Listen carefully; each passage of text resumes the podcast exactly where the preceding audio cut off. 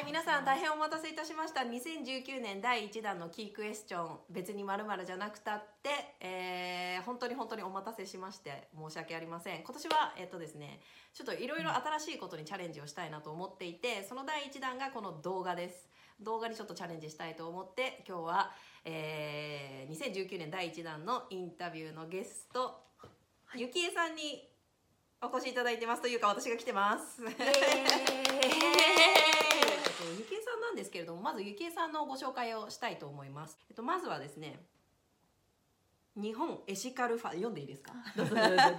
日本エシカルファッション協会共同理事あゆはデザイナー兼代表。でもともとはこれ会社名言っちゃまずいんですかね？このこのあ大丈夫です大丈夫ですか？全然大丈夫です。えーもう華々しい超キャリアウーマンなんですけど、えー金融系ですよね。三菱 UFJ フィナンシャルグループ、えーモルガン・スタンレー証券で、えーその前その前がちょっと順番わかんないですけど三井住友銀行にいらして、で日経新聞のグループ記者、うんうん。えー、と日経新聞グループの記者さんとしても活動されていたと。で、えー大学では、えー早稲田大学で商学部を、えー専攻されていたうんということでお間違いないでしょうか？そうですそうです。その通りです。で今やってらっしゃるのは、うんえーこのエシカル協日本エシカルファッション協会共同理事というのと、アユワのデザイナー兼代表、そうですね。アイワがまあメインなんですけどこのアイワの方はえっ、と簡単に言うと働く女性向けのワンピースブランドなんですよね、はい。でお家で洗えてストレッチが効いてなんならスタイルもよく見えてっていう最高でですすね。女性が欲しい要素をギュッと詰めたものなんですよね。でもこれを立ち上げたのも結局私がサラリーマン時代にこんな服あったらいいなみたいなのを形にして。ワンピースオンリーを売ってらっしゃるブランド。と、まあ、合わせのジャケットや羽織ですね。はいはいはい、まあ、でも基本はワンピ、うん。ワンピにこうそうね。し的を絞ってビジネスをやってらっしゃる、えーゆきえさんにですね今日のテーマはですねやりたいことをビジネスにするために必要なことというテーマでお話を聞いていきたいと思います、はい。で、えっと、このテーマをなんで選んだかっていうとですね、日本政策金融根校っていうところが研究所を持っていてそこが調査結果として、えっと、2018年去年のですね、えー7月に行った調査で、えー開業後1年以内の事業者確か1700社。うんうんもちろんその中には個人事業もあればうん法人事業もあって、えーとまあ、その1700社に対して調査を行ったら、えー開業前と開業後、うん困ったこと苦労したことは何ですかっていう質問でで1番が販販路と顧客の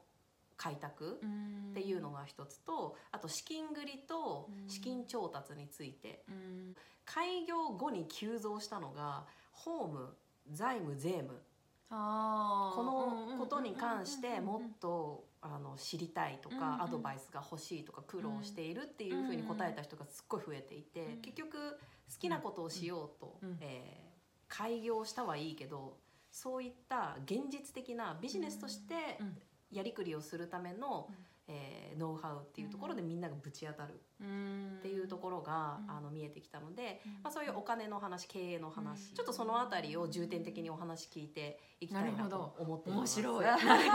もともと私ずっと会社員でいいと思っていて。あそうなんですか？だからたまに百貨店の店頭とかに、まあ、うんイベントで立たせていただくと、うん。私今なんでここにいるあ確か金融機関にとかにいたはずでみたいなこともあるぐらい住友銀行がじゃあす新卒で入社した会社っていうことなんですね。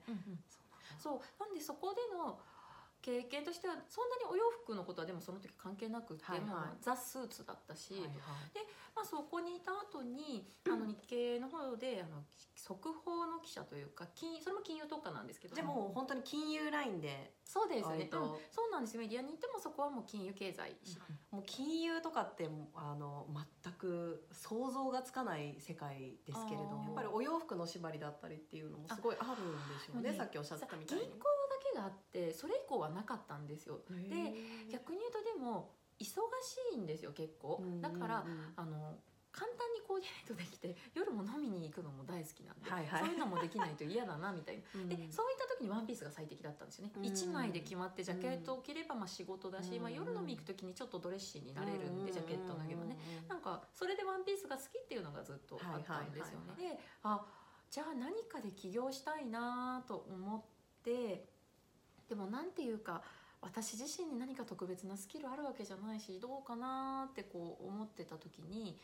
こう子供関連の何かで子供も生まれるしすればいいんじゃないかっていうのを漠然と思ってたんですよでその頃からそれこそさっきって言ったなんかあの日本政策金融高校さんとか、あと東京商工会議所とか、公的な機関のちゃんとしたセミナーとかはなんとなく足を運ぶようにしてましたね。セミナー行きつつうんなんか何でやろうかなっていうのが産前ですよね。で産後に子供を出産、まあ、してした後保育園入ったらやたらとなんか泣く時があって何かと思ったらおむつかぶれだったんですよ。でおむつに興味を持って紙おむつのこと調べて確かに。おむつを作ろうと思ったんですよ。で紙おむつブランドを作ろうと思って最初はスタートしたんですよ。えー、全然違う。ワンピースにどうやって行き着くんですか？それでしかも先に会社だけ作っちゃったしね。あそうなんですか？の結局小売業とかっていろいろなところの法人さんのお取引がこう必要になってくるんでそれはまあ銀行の時に得た知識なんですけどやっぱり器があった方が株式会社がとか取引しやすいと思ってでそれで作ったんですよね。ででもそこからのリサーチとかいろいろやってったら初期投資がどうやっても紙おむつは23億かかるっていう投資家を探してきてやる。これもありだったかもしれない、けれども私当時の私は借金だとか投資を受けずに自己資金でまず始められるものをやりたかったんです、だから。なんかと難しいなと思って。でこうぶち当たっちゃった時に私妊婦の時にたまたま上場企業の CFO さんですよね、あのファイナンスを占められる、はいはい、っていうか上場させた人ですね。スタートアップから上場させた会社さんの CFO さんにお会いする機会が簡単な事業計画書を作って送ってでこういう感じでちょっとだけお話しさせてもらえませんかって言ったらお時間取ってくださったんですよ、その時にその方から言われたのがあの自分の好きなことでね起業してほしいと。で今ね結構女性であるのが育児で気づいちゃった系の企業っていう話で、でもその女性経営者にありがちなのがあのこう社会貢献の思いが強すぎちゃって利益を取らないことなんだけどその社会貢献の気持ちを少し削ってでも利益を多く出す形でやってで小さく始めて育ててきなって大きくしてきなってでそれがいいと思うよっておっしゃってくださった。んです。ででも好きなことか今までで一番お金使ったもの何なんだろうと本当に振り返ったら服だわと思ったんですよね、これは結構いい基準だと思うのでもしやりたいこととか、好きなことがはっきりしないっていう方がいらっしゃったらそう自分が今まで一番お金をかけてきたのが何なのかっていうのを考えてみるといいと思います、うん、あのしっかりとこうビジネスにしたかったんです。なので量産もしなきゃいけないとブランドとしてこう成り立たせる、はい、それをやりながらあのーなんていうでしょうマーケティングの勉強をまたし直さなきゃな。って、マーケティングの結構老舗の勉強会に参加したんですよね、そしたらそこに来てくださったゲストの方がクラウドファンディングしましたって方で、その前にクラウドファンディングっていうのが何なのかって、まあ、ほとんどの方知ってるとは思うんですけど、クラウドファンディングとは。あクラウドファンディング。簡単に言うとでもあれ結局は私ウェブショッピングだと思う。あのオンラインストアウェブショッピング？オンラインストアと同じだと思っちゃってお金を払って物をお渡ししてみたいなスキームは変わらないのでただそれがなんかどちらかというと寄付みたいなところが応援するっていう。そうな支援する支援金みたいな形で、はい、こんなプロジェクトありますよっていうのをウェブに上げて応援してください。で1,000円だったらお礼メールを送りますとか、うん、3,000円だったらこんな商品お送りしますとか割引しますとかそういうのですね。そうですね。そういったものを自分で設計できてで、うん、案外リターンがないものもね最近あったりするんです、なのでそこで、えっと、やりたいんですけどって言ってで10月からスタートさせていただいて1月までやったんですよ、ね、なるほど。120万弱かそんな集まったんですか？そうですね。えあその時はもうそういう時って何をこう出すんですか？私はだからあの高額な商品だとそれこそワンピースだったりだとか、ああとワンピースのデザイン券も出しました。これが一番高かった。10万円でワンピースのデザイン券あなたのデザイン出ますよ。へえそれは嬉しい。かも社長貸付が会社に対して多くなっちゃったんですよ。資本金だけじゃ足りなくなってきたから。社長貸付っていうのはいわゆる自分のポケットマネーから会社に入れてる。に入れるっていうことですね、うん、それが1期目で結構多くなっちゃってて、はい、で決算書が綺麗じゃなかった1期目。はで、はいはいはい、特に準備期間からのその期って準備期間のが長くて販売期間2か月もなかったんですよ。しかも最初だし、だから決算書があんまり本当綺麗ではなくて、で代表からの貸し付けもいいしこれ嫌だなと思って。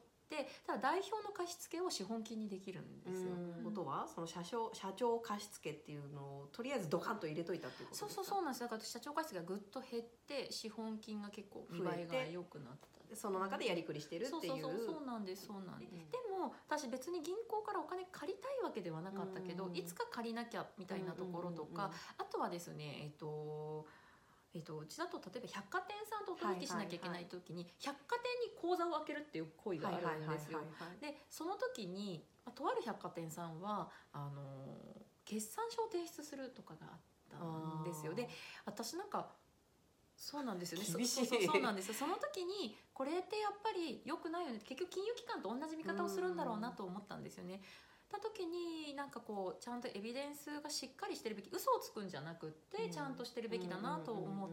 たんですよね。な。るほどなるほど。であとはやっぱり資本金がこれぐらいあるとしっかりしてる会社だなって見える数字があるわけですよなるほどなるほど。うん。なのであのそうしたいなと思ったんですよ、から一番最初にでも起業起業というかじゃあ自分でやりますって言った時に、まず何を目指すかでも決めた方がいいと思うんですよね。それは数字。えっと、上場したいのか、はいはい。いや違う中小企業会社としてやりたいのか、はい。い、やそれとも個人のフリーランス的にそこでやりたいのかをまず決めるべきでまずフリーランス関連の税金と法人の税金違うしそうですね上場を目指すってなったらやっぱ資金調達の仕方が変わってくるし、はいはいはいなんかそこをまずこう決め決めまず決めた方がいいと思うんです、ただ途中から軌道修正は全然できるんですけど、まず一旦の、うんうん。えー規模感っていうのを決めておくっていうのがまず第一っていうことなんですね。絶対に知っといた方がいいなと思うのはざ財務関係というか財務税務ホームとかは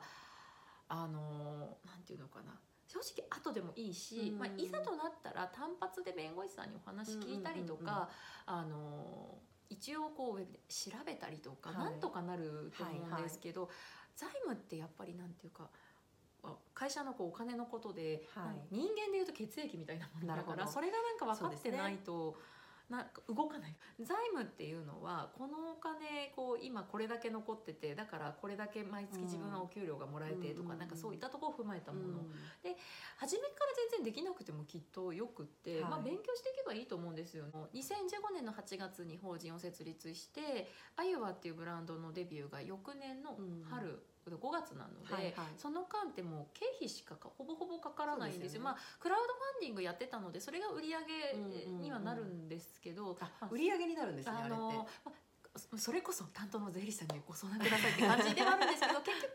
うちはあの売上計上をして、っていう感じの。だから要はウェブショッピングと一緒だった。ん。で、ね今から例えば独立しようという人も結構、あの検討したりしてる方多いと思うんですよね。これもあの先ほど言った日本金融政策高校の、えっ、と調査。1991年から調査やってるみたいなんですけど、えっ、とやってた当初91年だから今から28年前ですか？28年前は、えー起業してる人、まあ、さっき言ったように個人も法人も全部ひっくるめてなんですけどが、えーとですね、女性の割合が13%ぐらいしかいなかったんですって。で、えー、と去年2018年の時点では20%に乗るか乗らないかぐらいのところまで結構増えていてやっぱり女性が増加傾向にあるっていうのが今のすごい特徴だからうん。多分女性の中にもあの今からちょっとフリーランスになろうかなっていう人もいればあのゆきえさんのように中うん。中小でこううん。堅実にこうビジネスをやっていこうみたいな方だっかあの結構そういうふうに自分で何かやっていこうっていう方増えてきていると思うんですよね。なので、えーとまあ、財務は勉強した方がいいっていうことと、やっぱりその、えー、と利益を上げるためにはどうしたらいいのか、うん。まあ、利益を上げないとビジネスにはならないわけじゃないですか。そうですあそうですね。で何が必要なんですかね。例えば、まあ、じゃあ利益をちゃんと出しましょうって言ったところでやっぱり原価率、まあ、うちの場合はものづくりなので、はい。な何にこうコストをコストがどれだけかかっていて、はい。じゃあどの値段で売らなければダメなのかっていうことはこう絶対ですよね。例えばそれってどこまでそのコストって考えればいいんですかね？例えば服の場合だったら、まあ、あの服を作る生地生地。縫製工賃。でこのデザインを作るためにかかるこう費用がパ,、うん。パターンっていうのがはいはい型紙を作るんですけど、型紙。はい。それを作るこう費用で、えー、とそれを家庭でサンプルって言って何着かあげるのでうん。この価格、はい。で洋服の場合だったらあとはタグあのブランドタグとかお洋服ついてるじゃないあれだとか、うん。あとはひもタグ下げ札かはい。こうついてますよね、はい。あれも入れるし紙袋使うんだったらはい。何だったらそれですよね。なるほどなるほど。うんそれ以外の例えばじゃあお取引先に行く、まあ、交渉するためのうん。通信費だったりとか、うん。交通費だったりとか、まあ、接待費だったりとか、そういう細かいことっていうのはあんまりこう考えずに、うんうんうんうん。あのそうですね。あの原価率なのでもそのものを作るのにかかった金額としてうちの場合はなるほどなるほ考えど。例えばですけどどういうこと起きるのかな？例えば本当にそのものを作るために通信費が莫大にかかるとか、うんあのそ送料やり取りで物を送ってなんかするときに送料がめちゃくちゃかかるとか、うんなんかそういったことがあったら、まあ、そういうのも勘案した方がいいんじゃないですかね。なるほどなるほど。うんうんうん私の場合はですねあの物を作っているものではなくてサービスを売っている側なので、えー、とやっぱりこう外注する例えばライターさんを、あのにご協力いただいたりですとか、スタイリストさんにご協力いただいたり、フォトグラファーさんにご協力いただいたり。あとは先にその買い付けうんる、うん。まああのそうですねものではないけど広告の枠を買い付けて送ったったりとか、そういうもので支払いがあの発生するのでまあそういう意味だと、げうん。原価原価率っていうとそうですね。ねまあ、買い付けるところとそこ。になるのかな、はい、なのでどんなビジネスをやるかによって、うん。その原価っていうのが変わってくると思うので、うん。そこをまずは一つ大事っていうこ方がいいとですかね。と思いますね。はい。でなんか、まあ、服って本当に分かりやすいものだから分かりやすいんですけど、まあ、業界平均の原価率とかは調べられると思うので、まあ、原価率っていうと、何かに対して販売しているうん。金額に対しての原価、そう例えばなんか本当このボールペンが100円で売ってました。これ作るのにいくらかかってましたとか,、うん。だから100円でもしこれが5円でできてたらはい。原価率5%ですよね。はいはいはい。うん。まあ、だからその業界によっても違うということですね。そうですね。ペンの原価率の平均がどれぐらいなのか、うん。ワンピースがどれぐらいなのか。違いますね、うん。で例えばワンピースっていうか洋服アパレル業界の原価率とか多分本当グーグル先生にこう聞けば割とパッて出てきて、うん多分化粧品とかも割と出てくると思うんですね、うんでよく言われてることですけど化粧品ってすっごく原価率低いからって言うんですけど、うんその分広告費がめちゃくちゃかかってるんですよ。でなるほど。あの私ほとんど有料の広告使ったことないんですよね、あいあゆわでは。だから洋服ってやり方によってはそんなにそこの広告費を多分化粧品ほどかけなくていいと思うし化粧品は特に基礎化粧品の方おっしゃってたのはサンプル配らないとはいはい。ダメで使って使用感じゃないですかあれは。はいはい。とにかく配らなきゃダメでそこに費やすこうコストみたいなのもはいはいはい。ありますよね、だからやっぱ業界のなんというかアベレージ平均ですよね。どこにあるかって知っとくのは悪いことではないけれどもそれに乗っ取らなきゃいけないことは全くないですよまあ、参考値として知っておくっていうことが大事っていうことですよね。私知り合いの方で、まあ、あの PR じゃないんですけどやっぱ個人の名前はいはいはい。で、まあ、会社のにはしてるけれども、まあ、パーソナルなお仕事をされてる方がこういるんですよね。ででもそのお仕事を自分がパーソナルにできることを企業がなんかコラボしてやりたいうちの企業でやってくれみたいな頼まれた時に、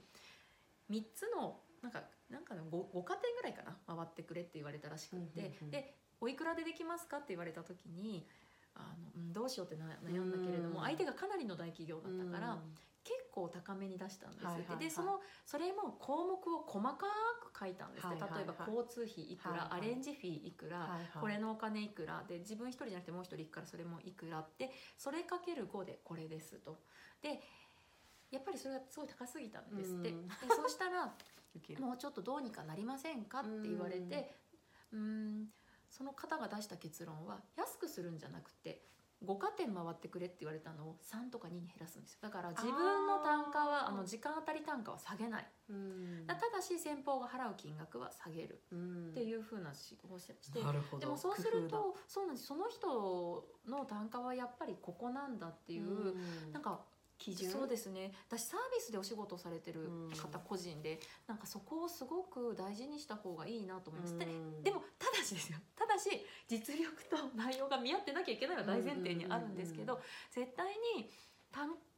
なんかその方を見てて思ったのが無形の世界のお仕事をされる方ははい。単価を絶対下げちゃいけない。ってなるほど。いうのを見てて感じました。ただし実力が伴ってることっていう、まあ、この人ってこの値段の方なんだ。だから本物なんだっていうものがちゃんとこ逆にねうなんかできていったりもするので。なるほど。だから辛い時期も絶対あるし、うん。あのやっぱ値段なんじゃないかみって、うちだうちもそうですよ。いやいや決して安くないので、だけれどもそうじゃないんですよ。こうちゃんと背景があってこうこうじゃないと成り立たないしこうだからこそ社会に貢献できるうん。こう事業なんだって、うん。仕事なんだっていうふうになっていくのでなるほど。うん、そこは自信を持ってやるのがいいんじゃないですかね。大事なこととしては原価率、えっとうん。形があるもの仕入れがあるものだったりとか、うん。何か物を作る場合には原価率がすごく大事になる、でうん。無形のものですねサービス業に疲れる方だったりとかはやっぱり時間単価を基準を決めておく、で、えーよっぽどのことじゃない限りあの特殊な理由がない限りはもうできる限りそこを死守するように工夫をするっていうことですね。うんそうですね、はい。うんだなって私は、うん、感じましたね、ん。そう思います私も、うんうんうんはい。あとさっきちょっと話遮っちゃったんですけど、うんアユワは、えー、とチャリティーブランドでもあるっていうお話があったんですけれど。もそうなんですよね。あのうち一つ売るとワンコインの500円を子ども支援活動団体といって例えばあの児童養護施設で暮らしたり巣立つ子を応援する NPO さんとか病児保育といって普段保育園に行ってるんだけれどもあの熱が出ちゃうとうん。そこに行けなくなる、そういう子をあの見てくれるっていうサービス展開している団体さんだとか、海外の途上国にワクチンを届けるうん。あのことをされてる団体さんとかあのいくつかあるんですけど、はい。この団体さんに500円を寄付する。でうん。オンラインストアに関しては寄付先をお客さんが指定しないとカートに物が入らない仕あ組みにしていますね。全寄付先で案分っていうのもあるんですけどそうなんですよ。でもあの結局うちの会社アパレル企業じゃなうん。ないんですね。でやりたいことはこの寄付文化のを日本に広めることっていうのが一つと、もう一つはあの社会と向き合うっていうことを必ずしていくっていう、なんかそういった会社にしたいんですよね。ではいはい。目的はあくまでそっちにあってアパレルはツールなんですよね、うん手段そのための手段でそのアユワというブランドはもうそもそもそういったものなのでひょっとしたら服じゃなくなるかもしれないしでももうそういった思いでしているのでうちの今ファンでいてくださるお客様はすごくそういったところも理解してくださってる方が多いかなって思いますね。ということなので、うん。あの思いがあってもあの必ずそこで利益が上がるように、事前に、えー、と準備をしておくこと、うん下調べをしておくこと決めておくことっていうのがすごい大事なんだなというのが、今うんお話を聞いていて分かりました、そう。ただあのビジネスビジネスになってしまうと今度は何のためにこれやってたんだっけみたいな思いが薄れていってしまうので、その辺のバランシングっていうのをこうちょっと、そうですね、あでもねそれで最初でも失敗もして本当に失敗だらけなんですよ。であの今ワンコインってはいはいはいはい。る寄付それが最初は売上の5%って言ってたんですよ。で利益じゃない売上っていうところがミソで利益って調整できちゃうじゃないですか。さっきのケーキ何を見てそうですね。フリーランスだとかその辺聞いてくる でもそうじゃねもうそれはもうコミットメントだから売上なんだと、うんところが売上の5って相当でかいんですよ。確かに。結構でかくってで,、もやらなきゃやらなきゃってこんな金融からね。機関出身とか言っちゃってなんかあの本当反省しました。でそこが、うん。まあ、い一番最初の寄付はそれでやりましたね、ううん。ち半期に1回寄付金を取りまとめて入れていて、はいはいはい。1回目の半期分はそれでやったら本当に痛かったってことが分かったので、でなので、えっと変えなきゃいけないと。であと5%ってあんまりキャッチーじゃないんですよね、はいはい。言葉として。一つ売ったらワンコイン一つ売ったらワンコインとかの方がキャッチーでうん。何かやるにもやっぱりキャッチーじゃなきゃいけないっていうのもやりながらの学びだったんですよ。うんでそこでいけるものがまあワンコインっていうことでそれがうん500円だったり、まあ、もっと単価の安いものやればワンコインじゃあこれは今回10円ですとかも言えるので、あのそこですね。でやっぱりやってみないと気づけないことですよね。ねだからもう全てのことを準備を整えて、うん。もう全てがもうその通りにフィットしてそのもうし描いたシナリオ通りにうまくいくっていうことはもうほぼ100%に近い確率でないので、やっぱりやりながら気づいてでも本当になんかもう生きていけなくなるような大失敗っていうのを避けるために最低限の準備をしておく。あとはもうやりながらトライアンドエラーっていうことですよね。はい、だからやっぱり一番必要なのは飛び込む勇気。飛び込む勇気。そうですね。飛び込む勇気と勢いですかね。うん本当にそうだ。はい。であとただあの割とタフだと思ってたんですけどクラウドファンディングやってる頃から本当睡眠時間23時間ぐらいでやってたんです。まあ子供のこともあるのででなんかなんていうのかな。で睡眠時間が少ないといや多分全然鬱じゃないんですよ。だけど鬱なんかこうなんかねよくないさそうですね。前2 3向きになれない。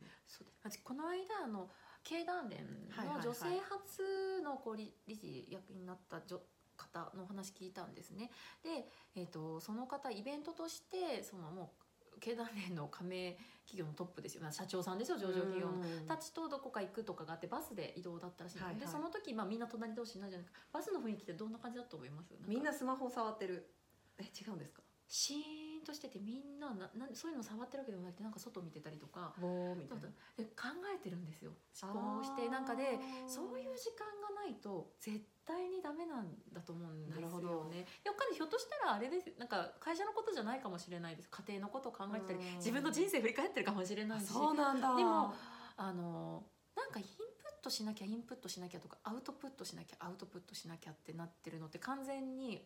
オンライン上じゃない、まあオンラインじゃネットってことじゃなくて自分がオンライン、うんオフラインになってないじゃないですか。私それがすごく良くなかったっていう反省がこのうん。3年間はすごくあって。でもやっぱオンの状態が好きな人っていうのはそれをオンの中に組み込む、うん。要は休憩というスケジュールをうん 組み込んでしまうのが一番なんかあそうなんかスケジューリング化にかなって。すれば全然いい,、いいのかなと思って、まあ、1週間に1回でもいいなと思うんですけど1週間に1回に1時間でもいいと思うんですけどね。はいうんはい、意外な休憩というのがすごい大事っていうのが出ましたので、うん。まあ、あのビジネスをする上でも、まあ、豊かな、ね、暮らしというかね人生にするためにもうんしっかりと休むことは大事ってういうことですねん。ですね。はいではですねそろそろお時間があれなので、はいえー最後にですねこの番組の副題が別に〇〇じゃなくたってっていう副題がついてるんですよ。でうんこれはですかねみんなおそらく自分の心のブレーキがどこかにかかっていて。いやーなんか私別に頭良くないからそういうなんかそういうビジネスとかちょっとななんか思いつきもしないとかわかんないですけど学歴がないからそんななんかこういうこととかできないんじゃないかとかお金がないからとかうん。なんかでも別にそういうのがじゃなくてたってうん。こうなれるんだよっていうことをみんなに伝えたいなっていうのがうん。キークエスチョンのうん。えーこの番組をやっている一つの大きな趣旨でもあるのでうん。えーとゆきえさんのこれまでの経験の中でうん。別にあんとかじゃなくてもこうできたなとかこうなれたなみたいなのがあればそれをぜひちょっと見てくださってる方、あー聞いてくださってる方に。別に本音を言ったって嫌われなかったよっていう、まあ、なんかさっきのに、まあ、近いっちゃ近いかもしれないけど本心とかじゃなくて例えば仕事の中で独立してからの話で言えば。えっと、こうしてほしかったのにこんな仕事してくれなかったなみたいなのがああった時があったんですね。はいはいはいで割と親しかったりしたからなんか言えない。ね。でビジネスライクだったらですよ。あの仕事だけのお付き合いで済むんだったらあの伝えてもいいことなのかもしれないしうん伝えられたかもしれないんですけどうんそうじゃなかったんですよね。うん。すごく悩んだんですけどでも逆にいいお付き合いしたいなと思ってでだったら言って次の時はお互い気持ちよくの方がきっといいんだろうなと思ってあのお伝えしたことがあったんですよね。うんそうしたらね逆に仲良くなれるっていうか。あのでもそれって夫婦関係でもそうだなと思ったんですよね。私夫がもう単身赴任になってもう丸2年とかになるんですけどやっぱり距離って、まあ、複雑なものがあって、なんかだんだんとすごい忙しそうだし私も忙しいし、うん。話さなくっていいやとか、こうこう思ってるけどもそれも言わなくていいと思ったんですけど、うんそれが積み重なると逆に溝になってしまって。確かにうん、だからむしろなんかまあ本音を言っちゃっても嫌われなかったっていうよりは本音を言ったから仲良くなれるよみたいななんかそれいいですね。うん本当にそう思ったんですよね。その方が仕事もプライベートも絶対になんかうまほどね。くいくと思うし無理がないようなるほど。じゃあ別に本音を言ってもうん、ぶつけてもぶつけてももうぶつけた方がいいっていうことそうですね。うん本音をぶつけ、むしろ本音をぶつけたら嫌われない。嫌われあ、まあ、本音をぶつけたらむしろ仲良くなっちゃった。あー。じゃあそれにしましょう。うん。ありがとうございます。はいということで、は い今日はですねあゆは株式会社あゆは？あゆ。は株式ああゆは株式会社の渡部ゆきえさんにゲストにお越しいただきました。またテーマ仕立てでやります。ありがとうございます。さようなら